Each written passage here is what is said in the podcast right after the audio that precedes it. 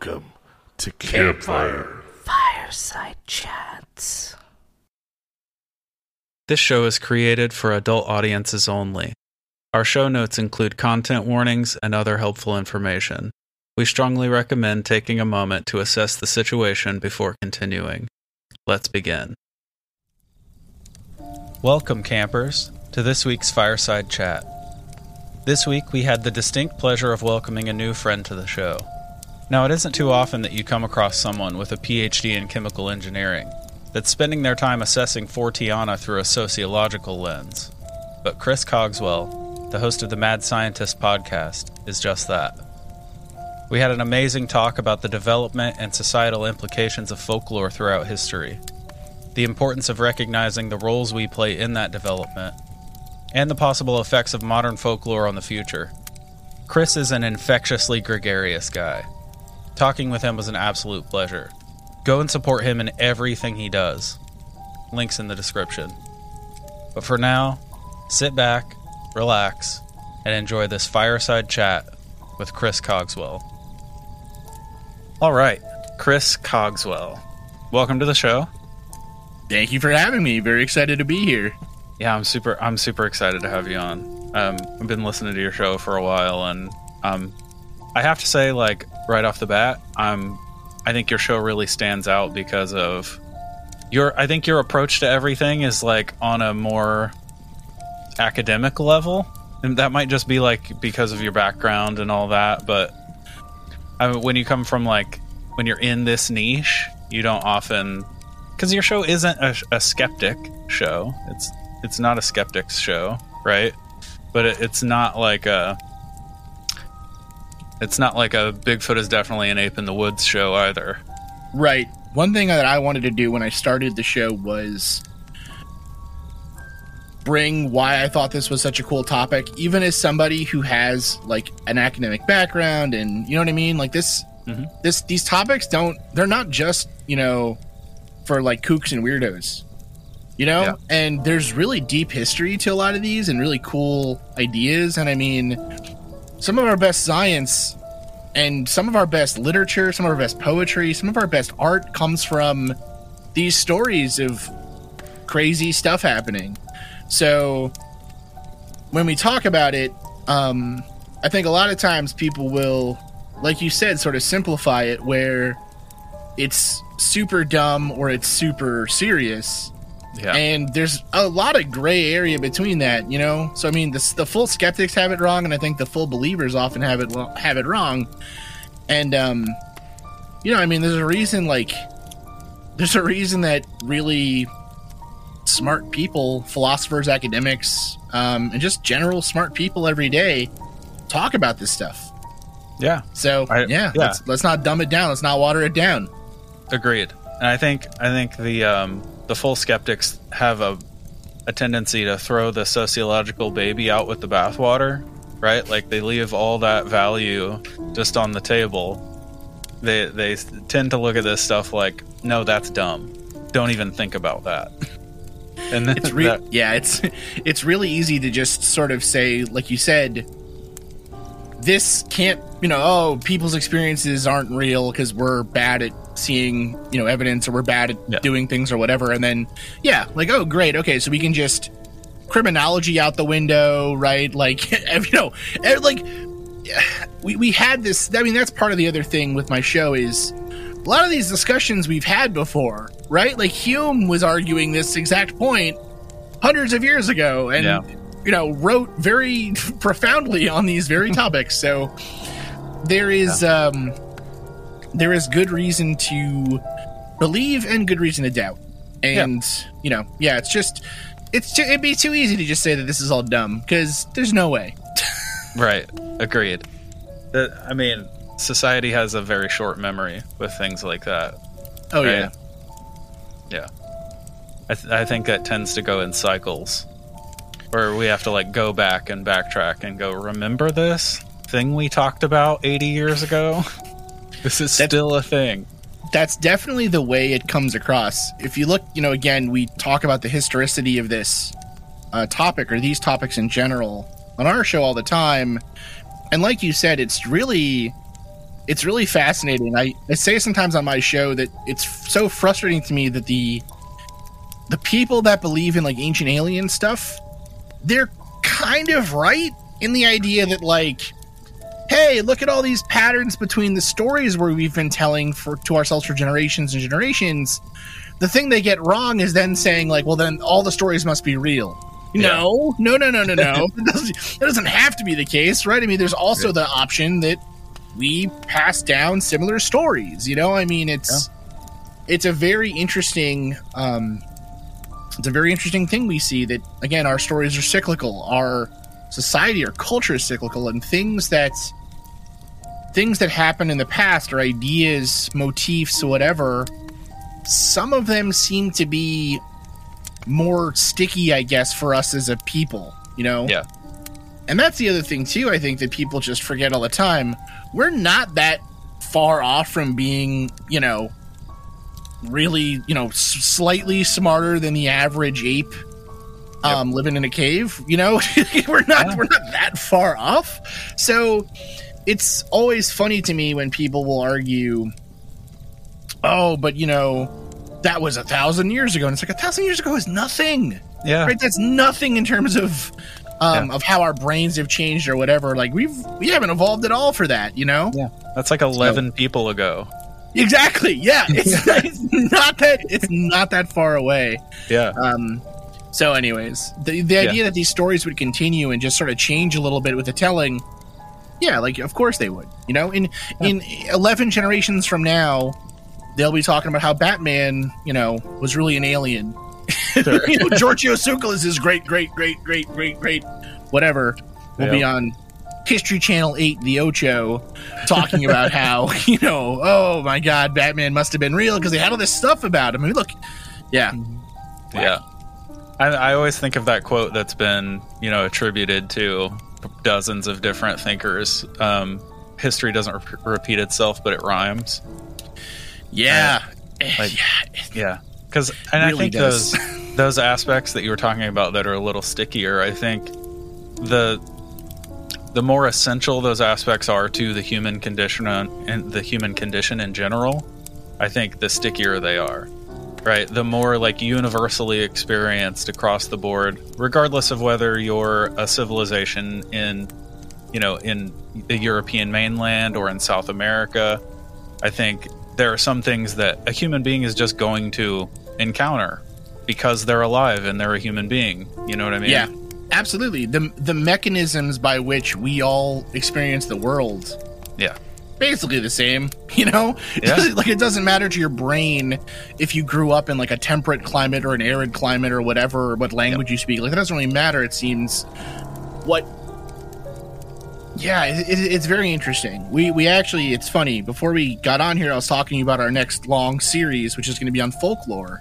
Yeah. And that's one of the things that's so interesting for me, at least, is how much folklore, like you say, it's just kind of common.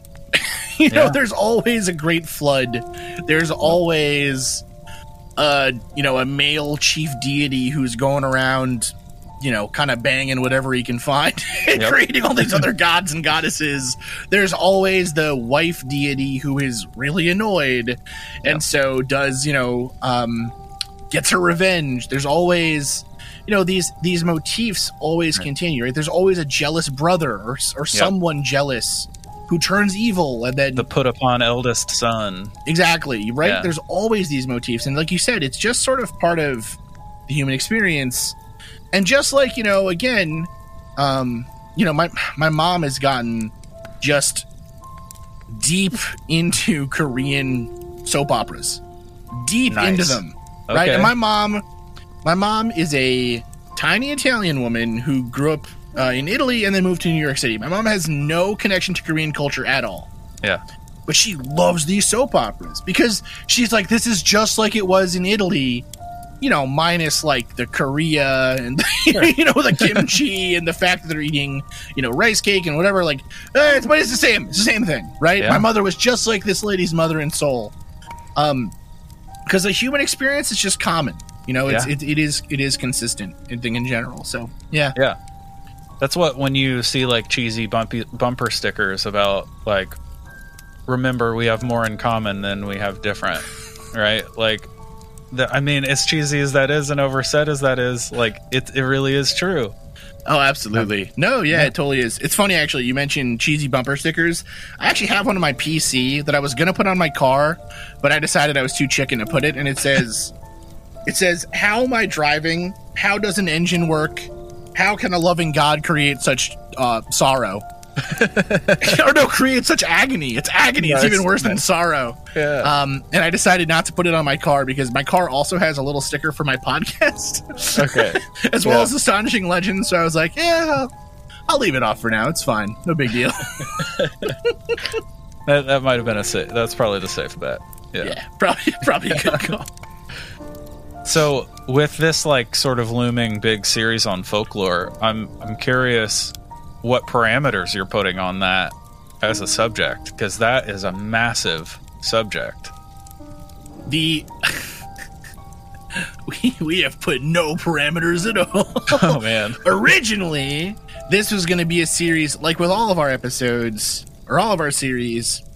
We start off trying to do a simple topic, right? Like, you know, or not even a simple topic, but something. And then inevitably we find out that to really tell the story correctly, we need to start at the beginning of time. Yeah. Right? like, you know, it's inevitably you have to begin at like the dawn of human civilization. Right. So originally, this was actually going to be a series on the Sandman by Neil Gaiman.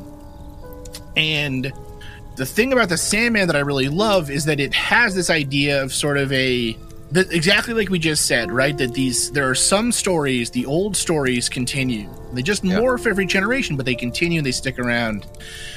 And so initially we were going to talk about comparative folklore and folklore studies. So how do uh, how do you kind of um, anthropologists and archaeologists and sociologists and, and whoever how do they folklorists how do they you know quantify and kind of put these stories into into boxes to study them effectively Mm-hmm. and then i was like well we also have to tell some folk stories so let's read like the brothers grimm and and hans christian andersen and whatever Yeah. and then I was like, well, I'd kind of like to follow these down to their earliest days to now at the point where, like, I've read two different versions of the King Arthur mythos. I've read all of the Greek myths I can find. I've read all the Norse myths I can find. Now I'm getting into Celtic myths. So yeah, Yeah. it's it's really hard to put parameters on that, but really, we're just sort of trying to find those. Um, we're trying to find those core stories or those core ideas that continue. And my goal at the end of the series, I guess, would be to have one type of thought or one type of story that we kind of follow throughout, you know? Yeah. So, um, one interesting one that has always fascinated me is like the Holy Grail. This idea of a cup that can, or a cup or a chalice, some kind of container that holds a liquid in it that is so uh, monumentously powerful that it can, you know, raise the dead and heal the sick and whatever, and or, or give enlightenment or whatever it is. And Yeah. that story again is like it's in Norse mythology, in um, Mimir's Well, and in the mead of uh, knowledge that that Odin steals from. I think it's Suttungr, the the, the ice uh, the ice giant. Mhm. Um, it's common in um, in Greek. It's obviously common in uh, in Christian mythology, and it kind of just continues. And even today, like in stories of alien abductions, people talk about like the aliens brought me up there and they fed me this like weird goo, and I don't know why, but it made me smart, Right. right? Like this, now, this now idea I don't have of- psoriasis anymore. yeah, exactly. Right. Whatever, whatever it is. Yeah. Right. My Morgellons has been cured. Right. You know. Um. Yeah. It's there's always sort of this this idea of um some kind of food, some kind of magical curing um, thing that can heal you, and then the container that it's in being important. It's a very common idea, and it's super interesting to follow it kind of through all those threads. So yeah, I'm thinking that one. I'm thinking about like King Arthur because that's just one I always liked when I was a kid. But yeah, it's Yep. again, like I said at the like I said before we got on the air, it's going to end up being like a 30 part series, and by the end of it, we'll be getting you know emails from listeners like, please, no more British folklore. Can't take it anymore. Talk about a cryptid for God's sake. Oh man. I, I think that's a that's an awesome idea though to go from you know to follow one mythos through time because I think a lot of a lot of what you know in cryptozoology, a lot of the ufology stuff, people. I think a lot of people fail to realize that we're seeing the creation of modern folklore. Or the re again the retelling of old folklore. Yeah, exactly. Which Yeah. is every era's folklore tends to be retelling, right? Yeah. Yeah, it's man, nothing makes it nothing makes a ufologist throw their Indiana Jones hat on the ground faster than calling it a mythology. Yeah. God, do they hate that? Yeah, it's it um it is interesting. Even urban legends are, or you know, are modern folklore, modern Absolutely. mythology. I mean, we we see so much of it, and it's. I mean, I I, I- I think the again the Godfather of the the real uh, very first podcast I ever listened to was um was the Ricky Gervais show actually from like a billion years ago. Yeah. And then of course Astonishing Legends. Astonishing Legends, you know, Astonishing Legends. They always say everything is connected, right? The Ricky Gervais show. It's funny. They have a bit where they talk about how you know drawing like um you know drawing like a like a penis on a wall or like graffitiing like someone you know Yeah. just like a ridiculous you know gross thing or whatever. How today that's you know they wash it off right? They're like oh this is terrible graffiti. Like who would draw you know a, a three-headed knob monster right? Like this is terrible. Yeah. gotta get rid of it. But one of the guys on the show is like yeah but you go to pompeii and they're like wow look at the detail on that one. It's crazy right? You can almost it's it's like it's screaming at you right? Like you know um it's just like timing right? It's just Yeah. you know um so graffiti from a million years ago is considered art and pretty you know very important to keep together and whatever. And today we're washing it all away right? We're like this isn't important.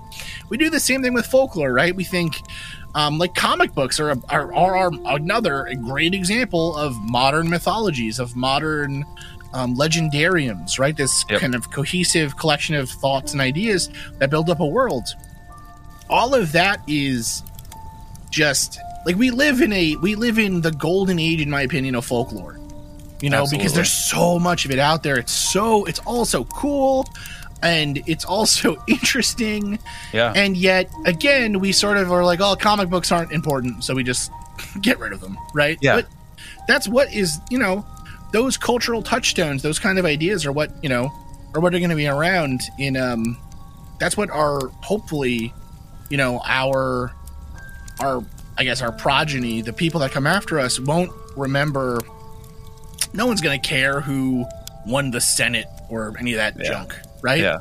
what they will talk about though is these are the stories these people told right this is these are the kind of important cultural things that they uh, they learned about right Yeah. um you know so yeah Yeah, they're going to learn about the, you know, the war on drugs through like Daredevil comics in the 80s.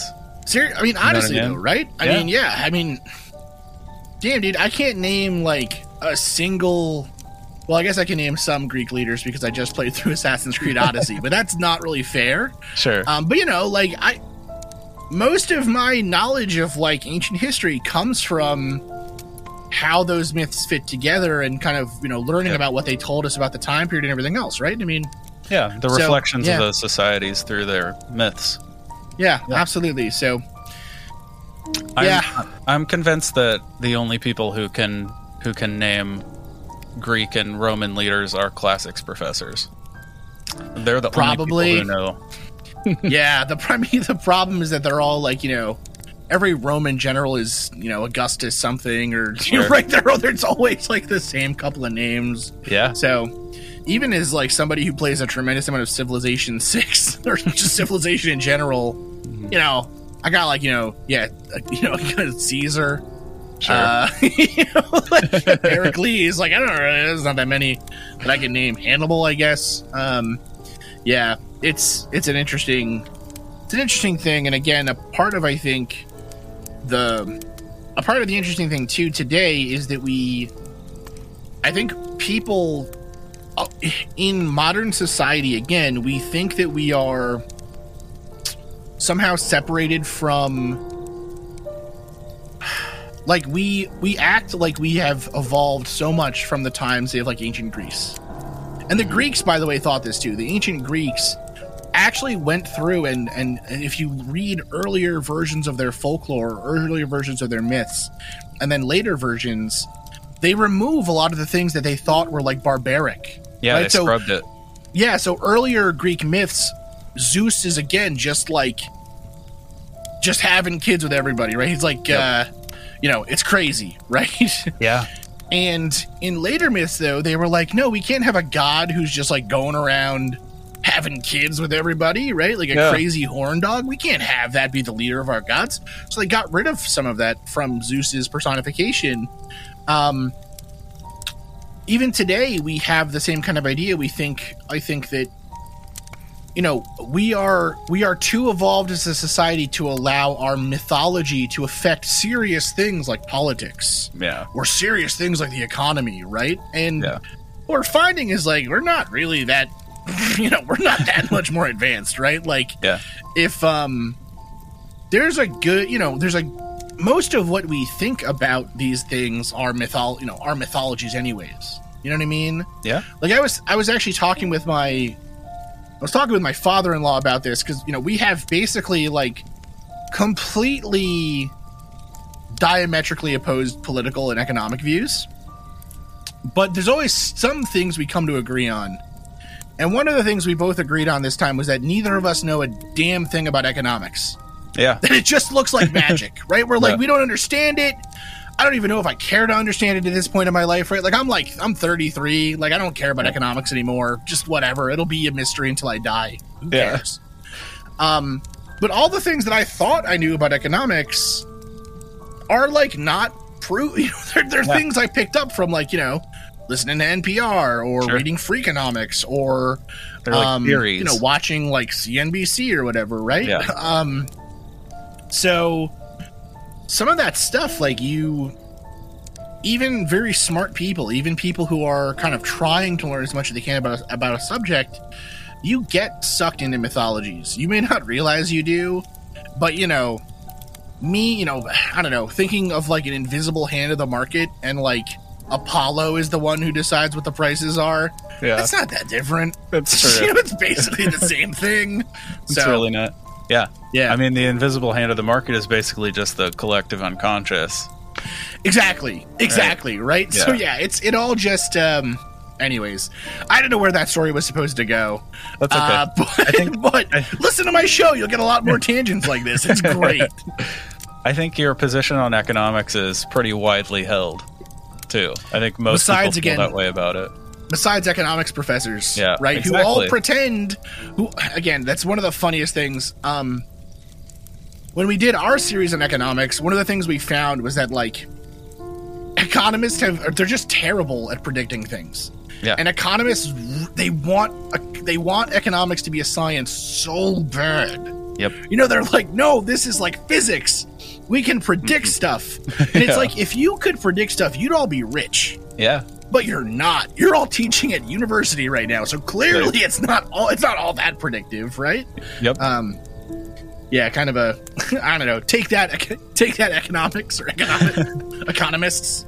I think um, I think another thing about economists that that bothers me at least is that people like to think of it as a an apolitical Yes. arena, right? And it is no it's no less political. I mean, it's the same of how we like to think about the Supreme Court, right? Like it's supposed to be without politics, but it is Oh. 100% purely guided by politics at this Same point. with same with science, of course. You know, Yeah. people think science is, and I mean that's really kind of we touch on this on the show all the time. People want science, uh, you know, economics. They want everything to be.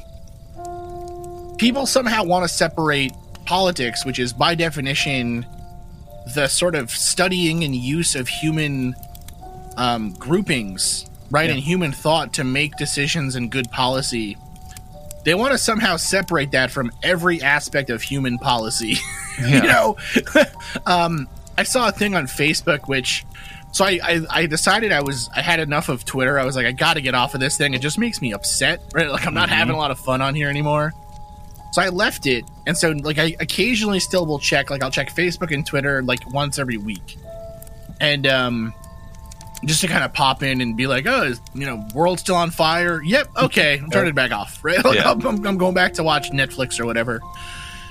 But one of the things I saw that it was just I was drove me crazy was I saw a Facebook post about um, how Maine's winters are now significantly warmer than they ever were before. And I live in New England, so Yeah. our winters have totally changed. Our autumns have changed. Like there's so much alterations happening because of like climate change.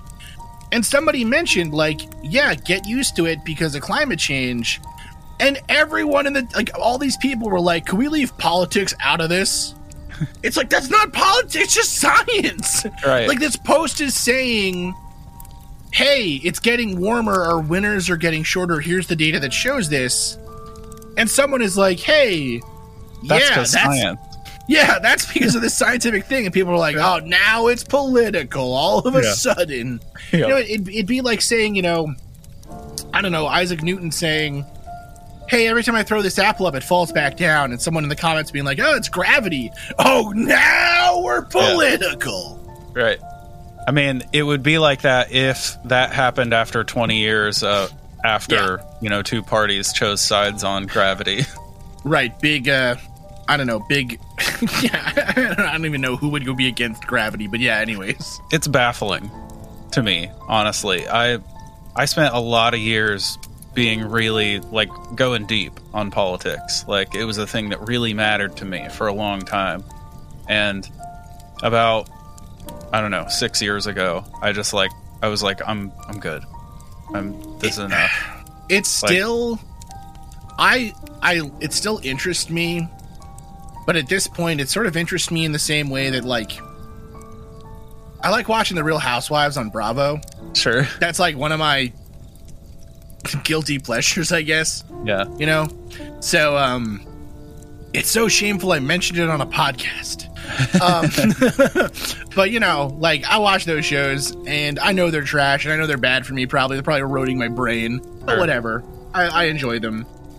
I kind of watch politics the same way now. Like i feel like my thoughts on anything that someone would consider political in any way th- those are being shaped by like you know, I, I like to think they're being shaped by things that are, you know, good information and whatever. But really, again, probably a lot of it is coming from stuff I can't, you know, not I'm not recognizing, right? You know, Sure. folklore and whatever, and myths and Yeah. the people I'm I'm with and whatever. Um, so I've basically just sort of decided, like, you know, listen, I only, you know, I know as much as I know. There's some areas that I have a sphere of knowledge that is strong. Mhm. Other areas where I don't. Yeah. I'm just gonna have to accept that I don't know as much about that stuff and listen to people who do or should. Yeah. And um, you know, other than that, I'm gonna watch it like it's you know a real housewife ripping the wig off another one, Sure. right? so, you know, Yeah. so it's kind of like I'm watching it for the uh, the theater more than anything else. It's Yeah. I don't know, but yeah, it's it's it's just fascinating. At this point, I I pretty much only enjoy enjoy the view from thirty thousand feet. Yeah, Right, like all the little details and minutia of it that I used to just like swim in.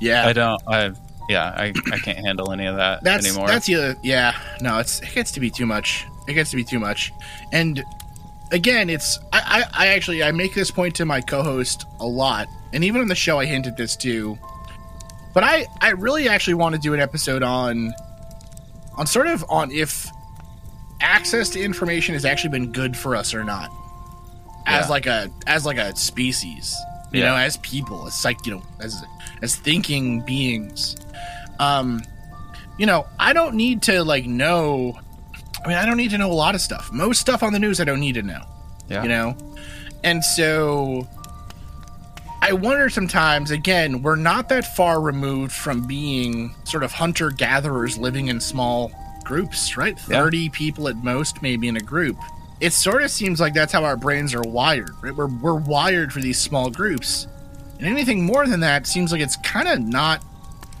maybe not bad it's it clearly like access to information is a good thing in many ways sure.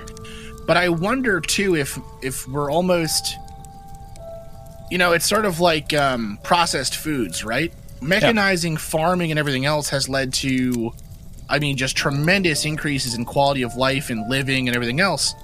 But it's also led to stuff like, you know, high fructose corn syrup and like Right. super sugary stuff that's bad for us and everything else. Yeah, there's a I point of diminishing returns. Exactly. And at, at Yeah. a point, I think, where it legitimately starts to cause problems, you Yes. know?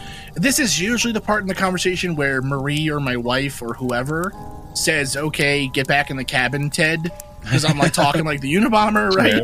But honestly, I, I always think it's very interesting. I mean, has has access to like political information, has access to sensationalized news been good for us? You know? Yeah. Um, yeah, I, I really wondered about that. I don't know. I think we can definitely say no on that last one. Yeah, oh yeah, definitely. I think since you, clearly that that has not been good. Um, but you know, yeah, it's it's it's weird. You see aspects of it in a lot of different areas. Um, one I hadn't really thought of until a recent episode research we were doing was on polling, on like political polling. Um, there's some there's a school of thought that thinks that political like up up to the minute political polling where a politician or whoever can make decisions based on what the real time results are of the group Yeah. is actually worse yeah because they're no longer leaving they're no longer leading they're just listening to the the the mob whim. you know Yeah. So that's kind of an interesting aspect of this but anyways Right. yeah that's who like knows that's like one of the one of it's supposed to be one of the positives to representative democracy is that you you take the time to think about who you Exactly. want to represent you and you trust that they'll represent you regardless of how you you know because people change from Tuesday to Wednesday to Thursday on ideas they go back and forth but the idea is that they spend all this time considering these candidates and it's a more thought out decision right than they're going to have day to day yeah. But i and think instead yeah. I think you made a i think you made a good point about the like we haven't changed that much from when we were hunter gatherers right? We're essentially running on the same hardware that Yeah. they were right? There's the whole concept of like dunbar's number where you can you you know you can technically only maintain i think it's like 150 relationships of Something like varying yeah. degrees right? And which makes sense right? Because if we spent far more time as a species in small groups than we have in large groups yeah man. I'm telling you i'm getting the axe. I'm gonna start building the cabin right Yeah. now. I've decided Yeah. to move i'm move- going to the woods. It's too late. Yeah. But no it's it's such an interesting thing. And again part of what i mean this is the kind of stuff we talk about on the show you know are these ideas of sort of because this is science but it's more philosophy of science Yeah. right? Yeah. and that's the stuff we really like. That's the stuff we dig into for sure. Yeah i'm a social sciences guy so um, that's that's pretty much my focus on on all of this. Whether we're you know whether the show on the show we're covering a cryptid or uh, an alien abduction i'm like constantly running through my head like this is a you know this is like modern folklore. This is a reflection of I, I like those like real high strangeness type e- encounters because i think those are the most direct reflection of the psyche of the experiencer They're the they're the also frankly the the most difficult to sort of explain away. yes Right? I mean, if at this point if somebody claims, you know, hey, I got abducted by some gray dudes and they had almond eyes and they were, you know, 3 to 4 feet tall. yeah They took me up there, they scraped, you know, they, they did some tests and then they put me back. All right, well that could be from like a TV show, right? Sure. That that could be made up. There's all kinds of different things. 100 tv shows Um, yeah. at this point. But if somebody is like, "Hey, listen, man, a sludge monster got me. They Yeah. took me on their space chariot. yep We ate loads. You know, we, they just like we just ate and ate and ate this weird alien fruit." And then there was a humming noise. You know, it, the the weirder it gets, the more interesting, right? The, Yes. the more unique, the more um, compelling, I think, really. And Yeah. uh, and yeah, it's part of it's part of a thing we talk about a lot on sort of the the denuding or di- diluting, I guess, of um, paranormal claims in the modern day. You know, you think about 100 years ago, people were claiming, or not 100 years ago now. God, I'm old. 200 years ago, I'm not. I'm not 100 years old, but still, it's like 200 years ago. You have to be pretty were- old for centuries to make that I'm- difference. I look great. Um, it's Yeah, you do. you know. You know, 100 years ago, 200 years ago, people were still claiming to see full body apparitions when they saw a ghost. Yes. today ghost stories are like man i had my evp meter and it said that there was a coldness in the room Yeah. that is so that sucks Yeah. that sucks so bad Yeah, it's so watered ghosts yeah how did how did ghosts this you know evidence of the afterlife how did it just become like a beeping on a cheap piece of crap you bought from amazon that's terrible Yeah. you know we've um we've gone too far down the science side right i mean Yeah. there's some things there's great reason to think even as a scientist as a philosopher scientist very very smart people have argued there's good reason to think that science can't explain everything can't explain every aspect of human emotion. And that's fine of human experience It's totally cool. So stop trying to like fit the, this cool thing into a very small hole Yeah. Just to make some guy on the internet who's going to call you a dummy anyways happy Yeah. who cares I- with that you know that guy's Yeah. forget it dude bring me back cool ghosts That's why my favorite my favorite people who are out there, you know, doing paranormal investigations are going like full theosophy with the going Yeah. in going in with um, with Ouija boards and tarot cards and doing seances and you know they're leaving the the barely screwed on flashlights at home. Heck yeah yeah You know looking I for mean? goblins Yeah, yeah exactly. yeah it's super cool i mean leaving offerings and yeah. Well, that's that's one of the funniest things, right? I think people are always very surprised to hear. You know, my my initial interest in all this stuff, uh, like the weird side of things or whatever, was always philosophical, I guess. sure. And you know, my favorite stuff to read about really is, uh, you know, history of occultism, practices, grimoires, whatever. Like all of that is fascinating to me. Yep. Um, and I think a lot of the times people are like, "Oh, but you know, you you, you don't think any of that is real?" And it's like, well, what is you know, like what is Yeah. real? Like I don't, Yeah. I don't know. It's not as it's not as cut and dry as people want it to be. Like it almost reminds me of like in middle school when people were like, "Well, you like rap music or you like rock music, so we can't Yeah. be friends." Like, yeah. what are you talking about, man? Yeah. Like, just chill. Who cares? It's so I silly. don't know. The world is weird. Like, let's just enjoy the weirdness. Yeah, I think people, especially on the the paranormal side and ufologists, well, well, just go the big three. Cryptozoologists are the same way. They're, I think, they're trying so desperately to be taken seriously by mainstream science that they're losing sight of the fact that the the real legitimacy here is the sociology behind all this. Yes, the real what I- exactly the legitimacy of these ideas.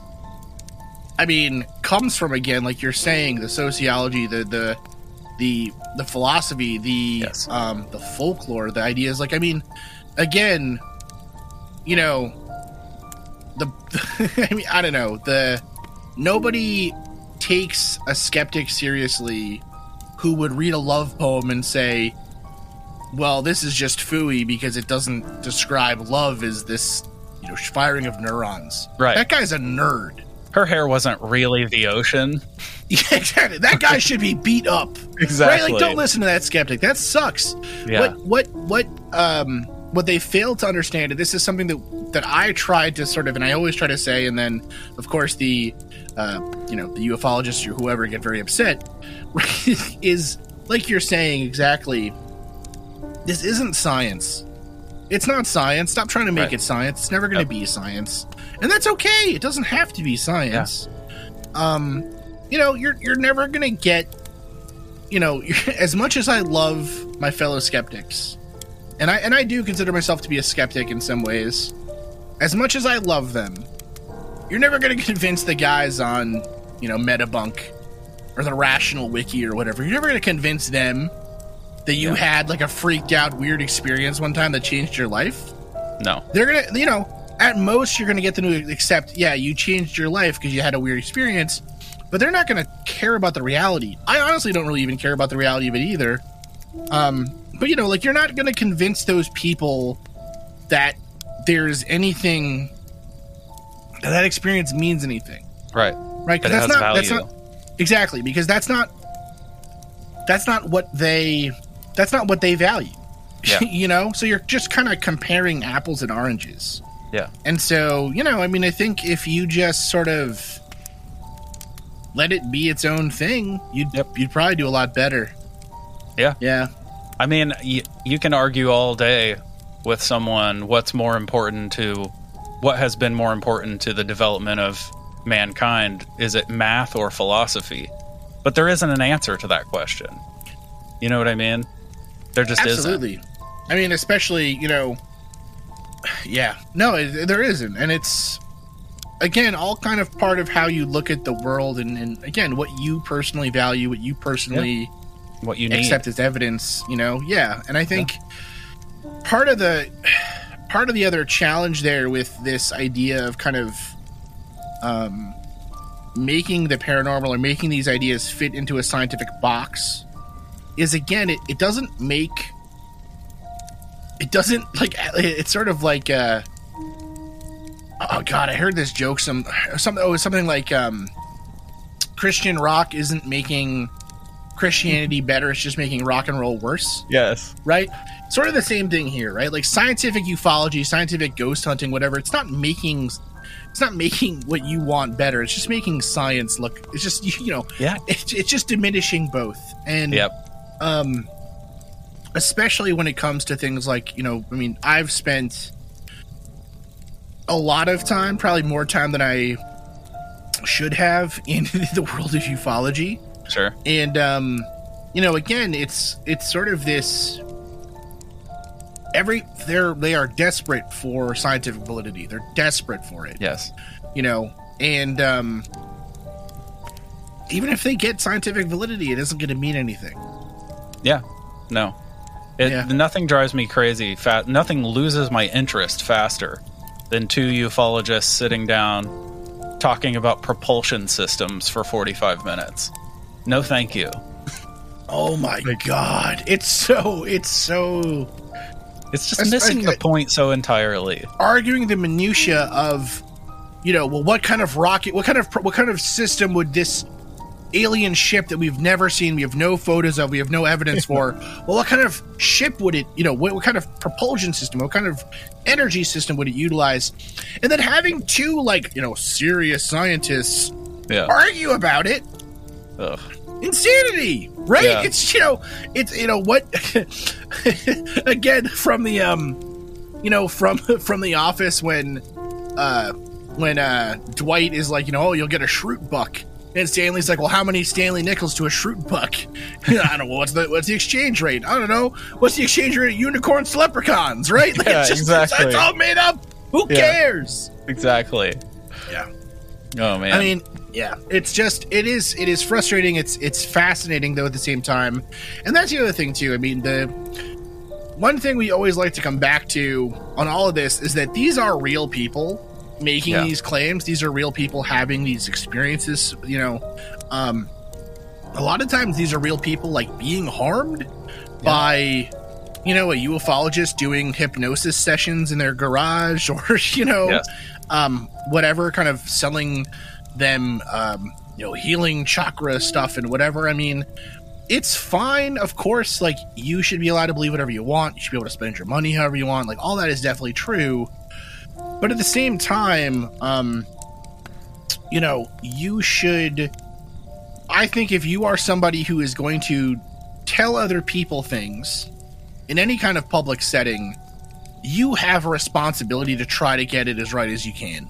Yeah. you know And it's just and basic think- ethics. exactly and i think Yeah. a lot of a lot of the time what you kind of come down to is you know there's really there's good reasons to think some of this stuff is true there's good reasons to think it's interesting there's there's ways to in there's ways to interact with these subjects without having to become a full-blown you know believer in Sure. in wacky stuff and um and it, it's worthwhile i think still too because again like all folklore it tells us about the society, about the time, about the people that are living now, right? It's a it's a Yeah. view, like you said earlier, into their psyche, into their you know, into their value systems, into their beliefs and their morals and their um, dreams and aspirations. So, Yep.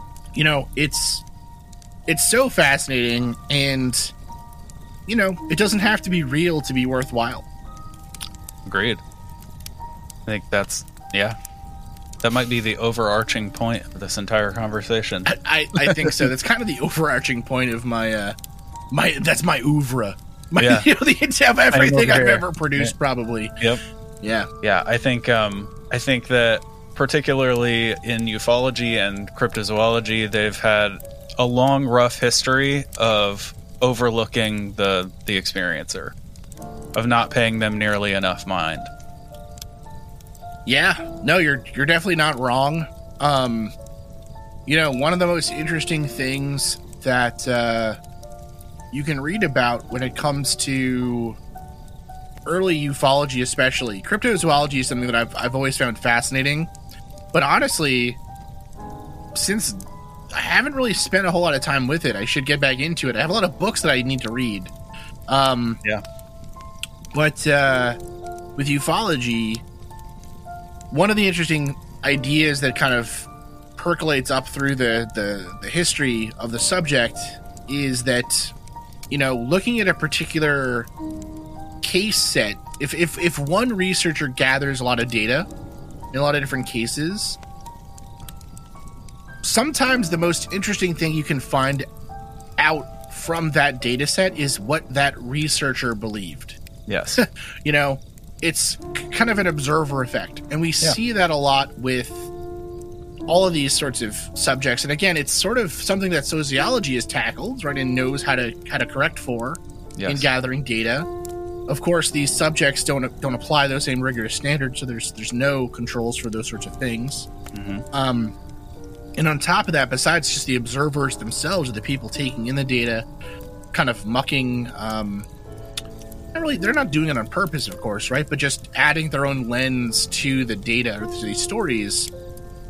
You also see regional variations. You see all kinds of interesting things.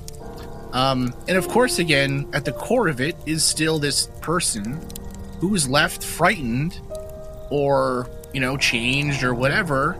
And the people around them that also get affected by this. So they definitely do tend to um, especially today with ufology where it is moving more towards sort of a military bend yes. right i mean i think everyone at the top of ufology right now is super stoked that maybe the us government will give them money to hunt for ufos Yeah. that's not gonna happen No. but they're very excited that it might um If the U.S. government ever decided to do that, they'd hire their own people. you know what? It's like it. It's obvious when you say it, and boy, are they going to be really upset when it Mm-hmm. Yeah. happens. You're gonna be so bummed. um, yeah, but uh, you know, um, yeah. Oh God. Anyways, I think. They- um, sorry. Go They- ahead. Yeah, no, no, no. So, especially with the military focus of all this, one of the things a lot of these groups have done to try to stick to that military focus is they're like, well, we won't accept any other reports but those from military personnel. Yeah. You know, um, that like sucks, Yeah. right? Like, you know, that's so, you know, that gets rid of like 99.999% of all cases of all experiences. Yep. Um, that seems like a stupid filter to apply to this thing, you know? Um, and then, of course, when they find out that, hey, it, it turns out that a lot of these are just misidentified uh, military aircraft, Yeah. it's like, well, yeah, that's the filter you apply to this thing, right? You, you basically said, I only want military reports because you're going to get military answers, you know? Yeah. Um, It's um I think that is a direct consequence of what you hear in almost every every podcast, every report about these experiences if they involve an authority figure as a as a experiencer. They people just lean into this guy was a cop or this guy was Air Force. So he has the trained eye or he you know, he's Yeah. trained to be observant and they just lean into that Yeah. So there's some, in my opinion, false legitimacy added to the top of these experiences just based on their background. Well, it's a, it's a it is a it is a logical fallacy, right? It's Yeah. um, appeal to authority. So of course that's that's 100 percent um, what they're doing.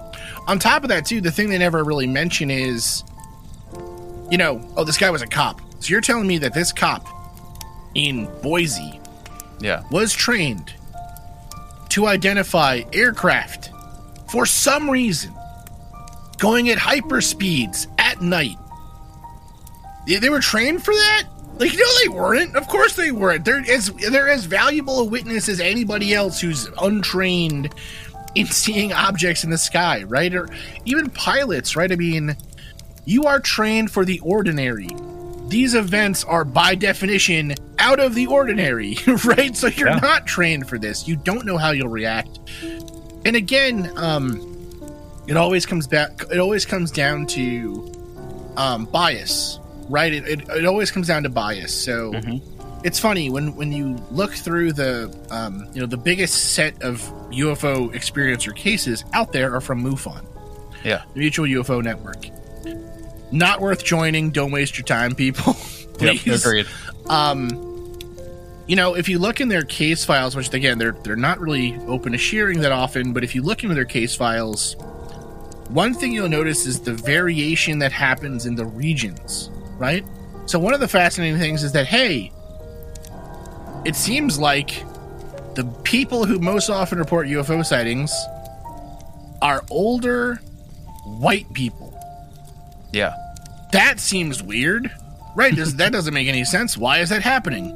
Well it turns out that the people who are investigating these cases tend to be older white people Sure. there's nothing wrong with older white people right? Some of my some of my best family members are older white people. Right? i love them very much.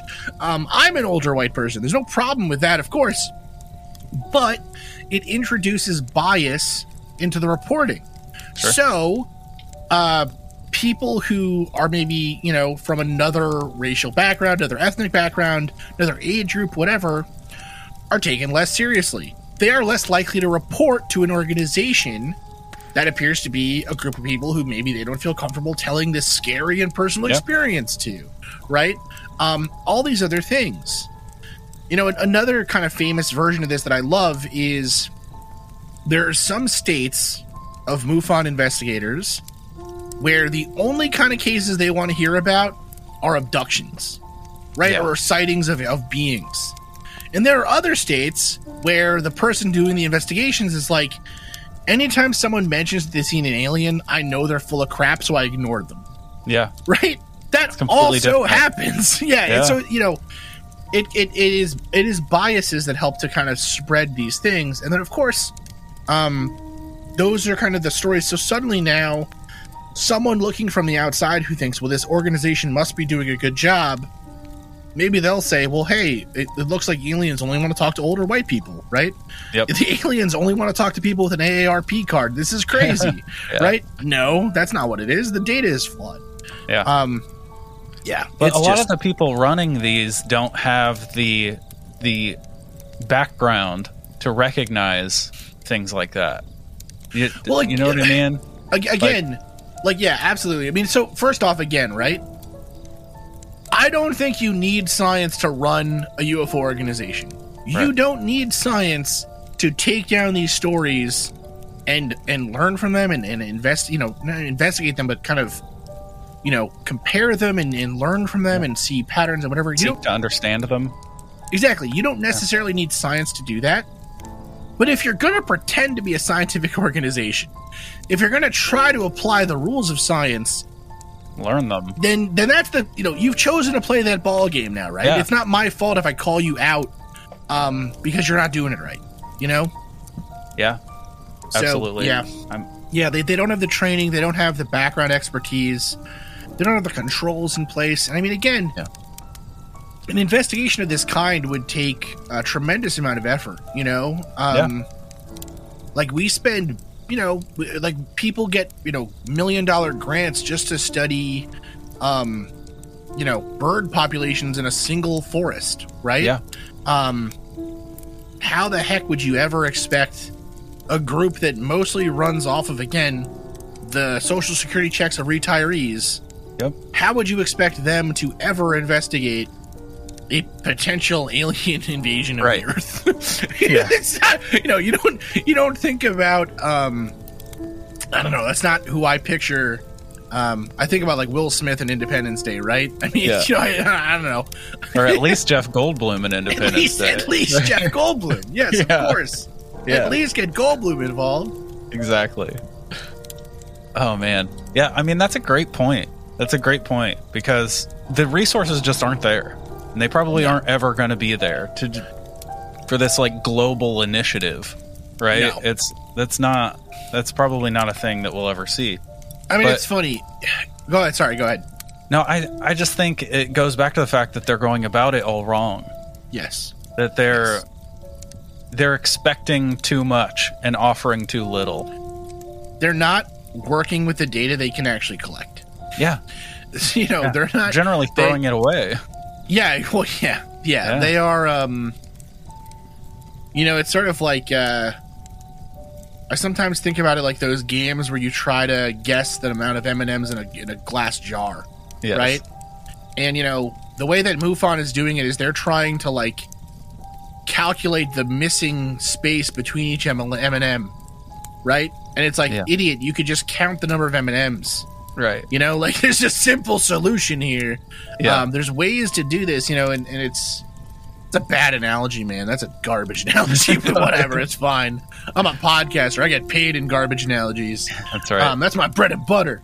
But like, really, yeah, they're I don't know, and it, it's no, it an makes interesting sense thing. though. They're they're missing the most important and the easiest way to understand these cases, right? And they're Yes. they're focusing on again the mythology that's been created around it instead of the source of the mythology. Yeah, and and and it's just a. Um, I mean, I don't know. It's a it's a really interesting thing because one I think of the most unfortunate things about the kind of ancient alienization of ufology, I guess is what I'll call it, is um, there like aren't very many interesting interesting cases anymore. You know, there there have not been like there has not been a good abduction story. You know what I mean? Yeah. I mean, there, there that's that's maybe not fair. There have been some, but you know, most of the time, what you're hearing about are things like you know, you go on Reddit or you go on Twitter or whatever, and uh, somebody's got a you know, oh my God, look, this looks like a triangle, and then a week later, someone's like, well, that was an airplane.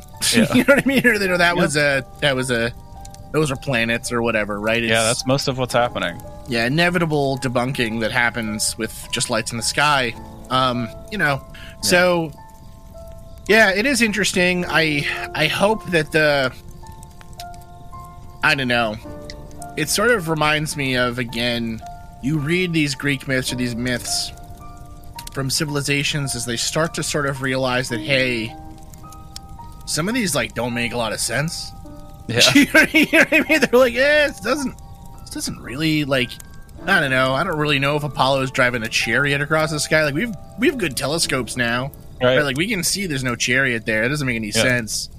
Um, Like we have Again- chariots and none of them go in the sky. Well, you know, yeah, they they start to rationalize them, right? They start to they start to diminish them, and they start to get watered down over time, and that's really Yeah. what we see happening with ufology. And instead, the kind of energy of this mythology is being kind of pushed into weird places, Yeah. you know, and not and not good places, in my opinion. You know, conspiracy theories and whatever, and, and this kind of crazy stuff there. So I think you know, like with all mythologies, we're probably going through a period here where, um, where things are maybe starting to change, and it, it's going to be interesting.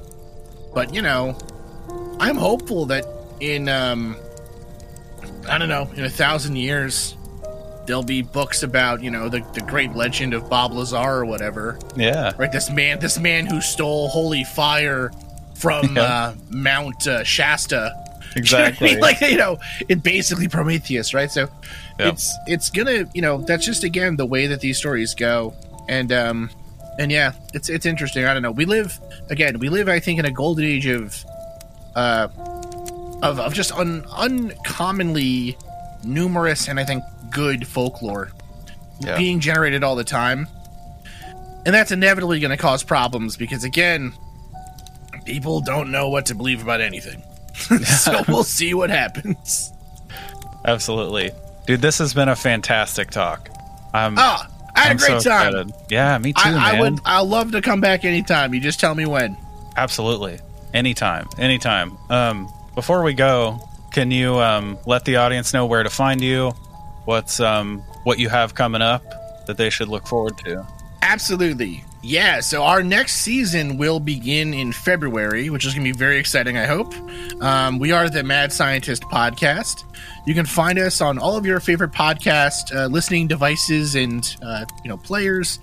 The Mad Scientist Podcast.com. Um, you can find us on Twitter, Facebook, Instagram. I have a TikTok where I have like two videos of me with the cat face filter on, so very, very exciting stuff happening over there. Get over And, there for um, sure.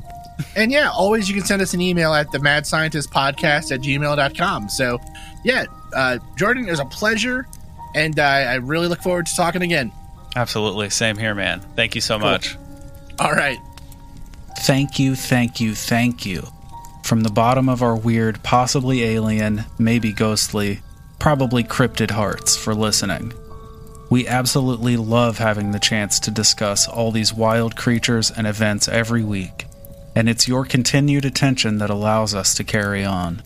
We want to get to know each and every one of you, so please come and check us out on all the socials at campfire.tales.podcast on Instagram and Facebook, at campfire.totsau on Twitter, and you can also visit our website at campfirepodcastnetwork.com.